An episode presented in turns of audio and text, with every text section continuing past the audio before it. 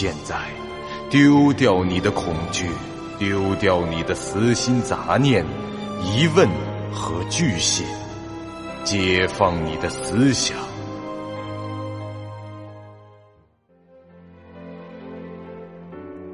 您现在收听到的是由喜马拉雅 FM 出品。巨五八瓦塔播讲的长篇恐怖网络游戏有声小说《惊悚乐园》，作者三天两觉。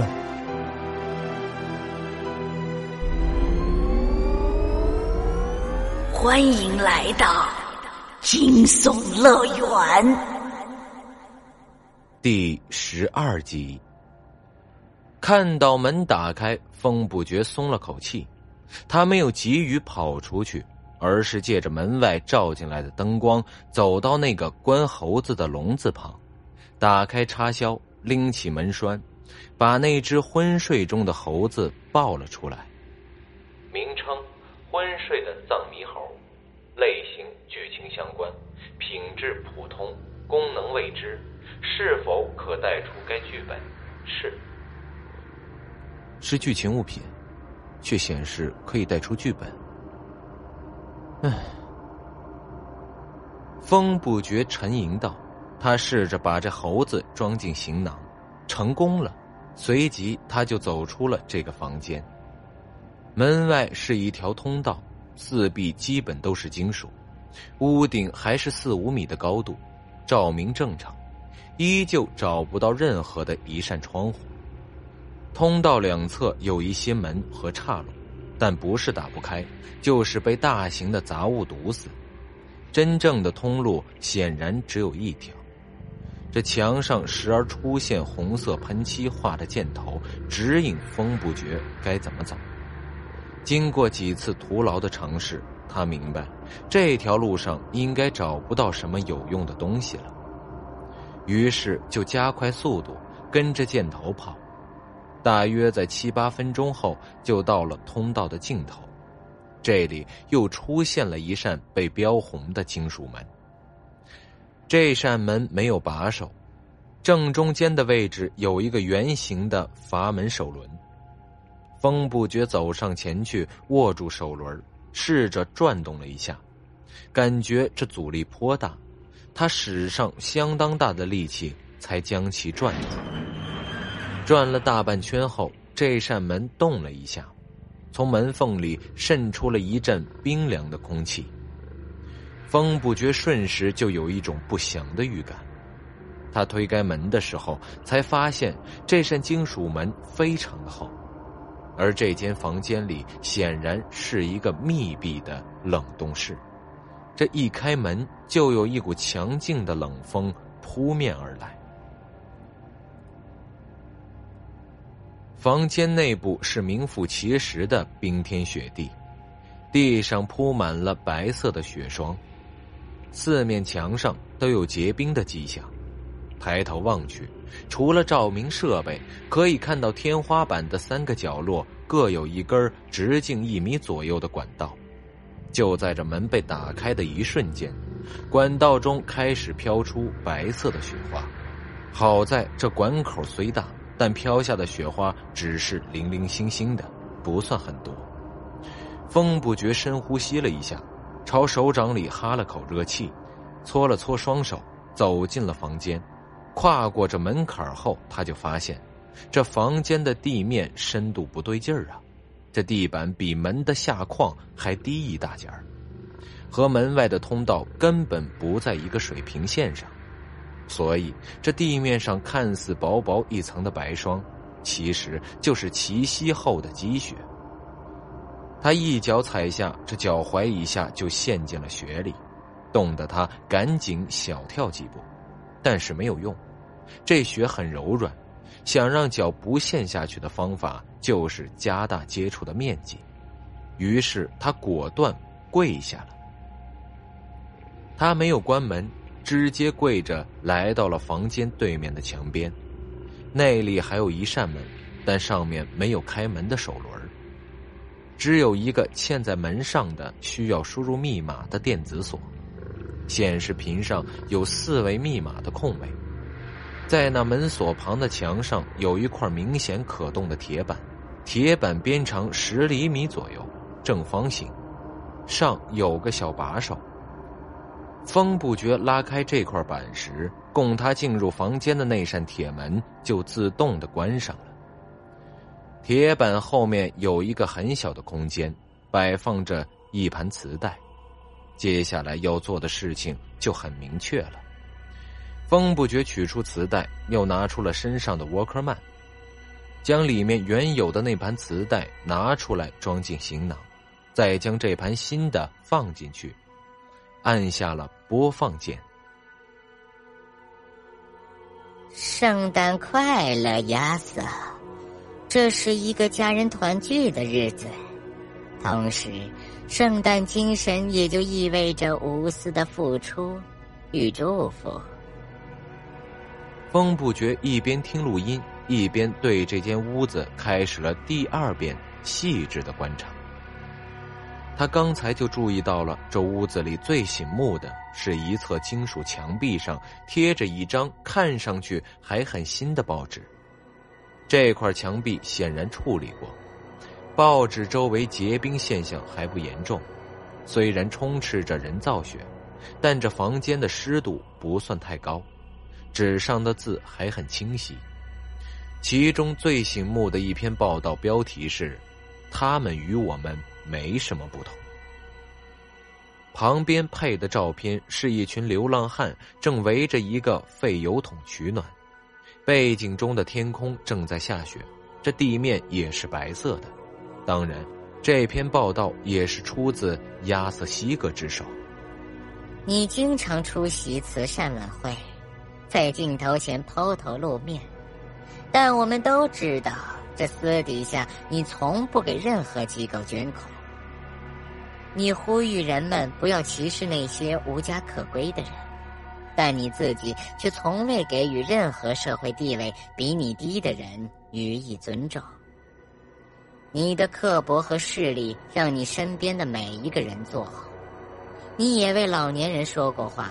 这声称他们需要得到更多的关注和理解，但你每年都用工作为由拒绝与你自己的父母共度感恩和圣诞。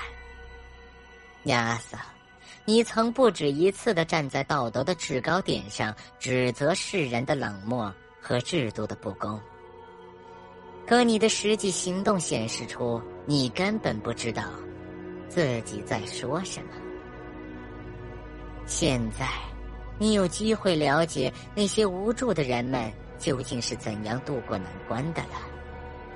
在这个积雪的房间中，有一张硬纸片，纸上写着开锁需要的密码。你要做的就是把手伸到脚下的积雪中去寻找那张纸片。就如每一个雪夜街头挨冻的人都在渴求着。一丝缥缈的希望那般，你不会有时间上的限制，但即使找到了什么，最好的结果，也不过就是挨到天明。录音结束，这风不觉已是冻得瑟瑟发抖。游戏给出的服装，在虚拟温度二十摄氏度的环境中，可保证玩家的舒服。再热或再冷一些，玩家就会有相应的体感。现在这个冰窟窿一样的屋子明显处于零度以下，而且这天花板上那三根管道还在以非常缓慢的速度增加着积雪的厚度。为了保证手指的灵活，这风不觉呼气时对着手心，他脑中快速的把这段录音过了一遍。随后，口中念念有词的重复起最后的一句话来，就如那些挨冻的人那般。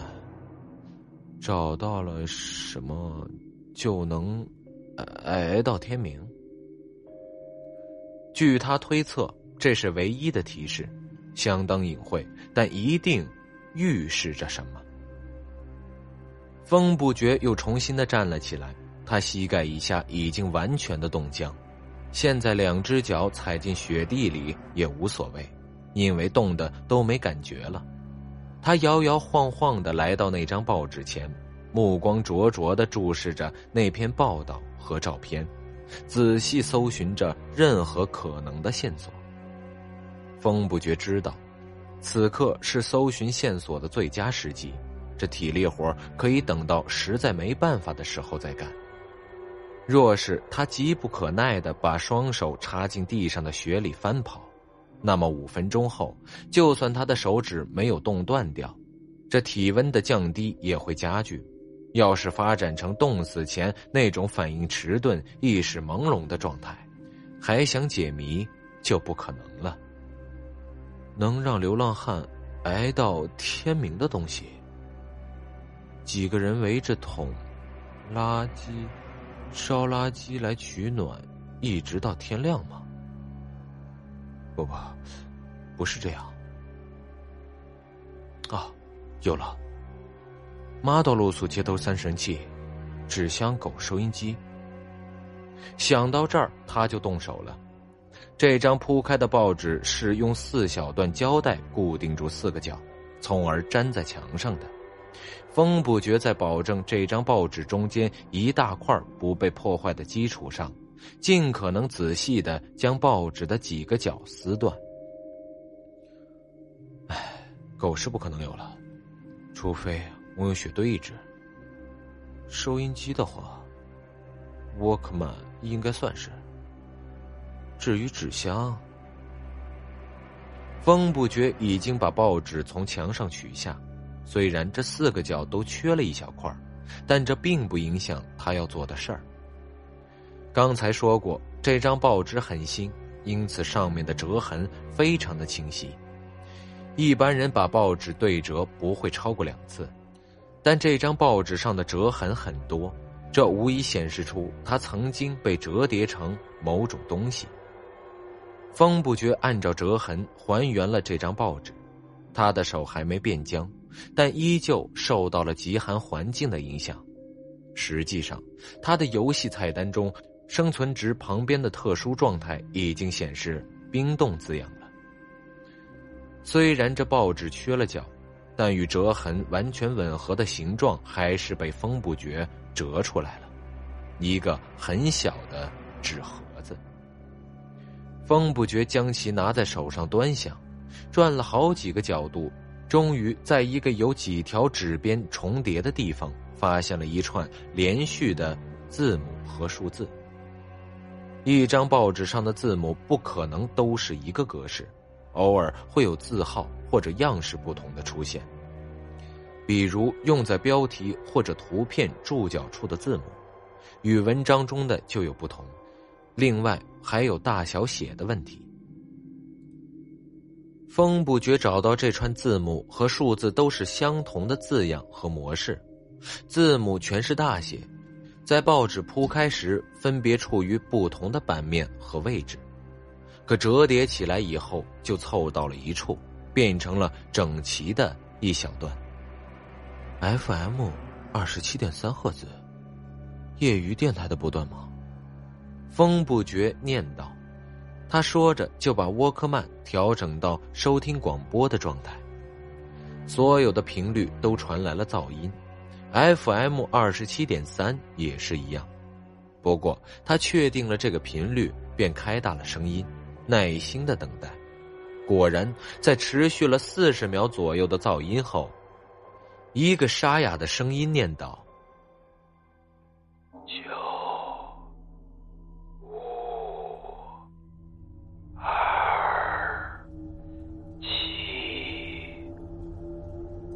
随后又响起了沙沙的噪声，风不觉赶紧冲向了出口的门旁，一边输密码，还一边不快的道：“什么破密码？替等下人与狗不得入内的意思吗？”果然，密码是正确的，门打开了，风不觉连滚带爬的冲出了这间房，来到了外面的走廊后，他冻得在地上直打滚。滚了两圈，又站起来做了二十几次直臂深蹲。这个过程中，他看了看菜单里的状态，生存值已减到了六十七。不过冰冻状态在常温环境下很快就解除了。无论如何，这样出来总比趴在地上拿手刨雪去找纸片的损失要小。风不觉打游戏的运气一向是很差的，像刚才那种大海捞针一般的作业，他不把房间每一寸翻遍，休想找到那雪下的纸片。恢复了体温以后，这风不觉就继续的前行。他估计着这个剧本没有去安排或者算计雅克西格逃出以后要花多久才能到达医院并得到救治之类的事情。一开始的录音称他有四十分钟来找到出口，否则就会死于体内的毒素。可是这风不绝的菜单中一直没有显示过中毒这一个状态。而此刻，他又无法判断生存值的减低到底是由于刚才的严寒，还是毒素的缓慢作用。总之，这并非是一个明显的中毒效果，而是某种剧情事件。简单的说，就是四十分钟内必须通关剧本，否则就 game over。风不觉已经花去了二十多分钟。他通过这第二关的速度算是快的了，加上这之前第一个房间中消耗的五分钟，还有跑路的时间，他到达这第三个游戏时，应该还剩余十五分钟左右。系统肯定得考虑这第二关中玩家选择跑血的可能，那样无疑会耽搁更久。所以从时间因素上考虑，风不觉接下来要面对的游戏。不出意外，应该就是这最后一个了。只要完成，他就可以结束这个剧本。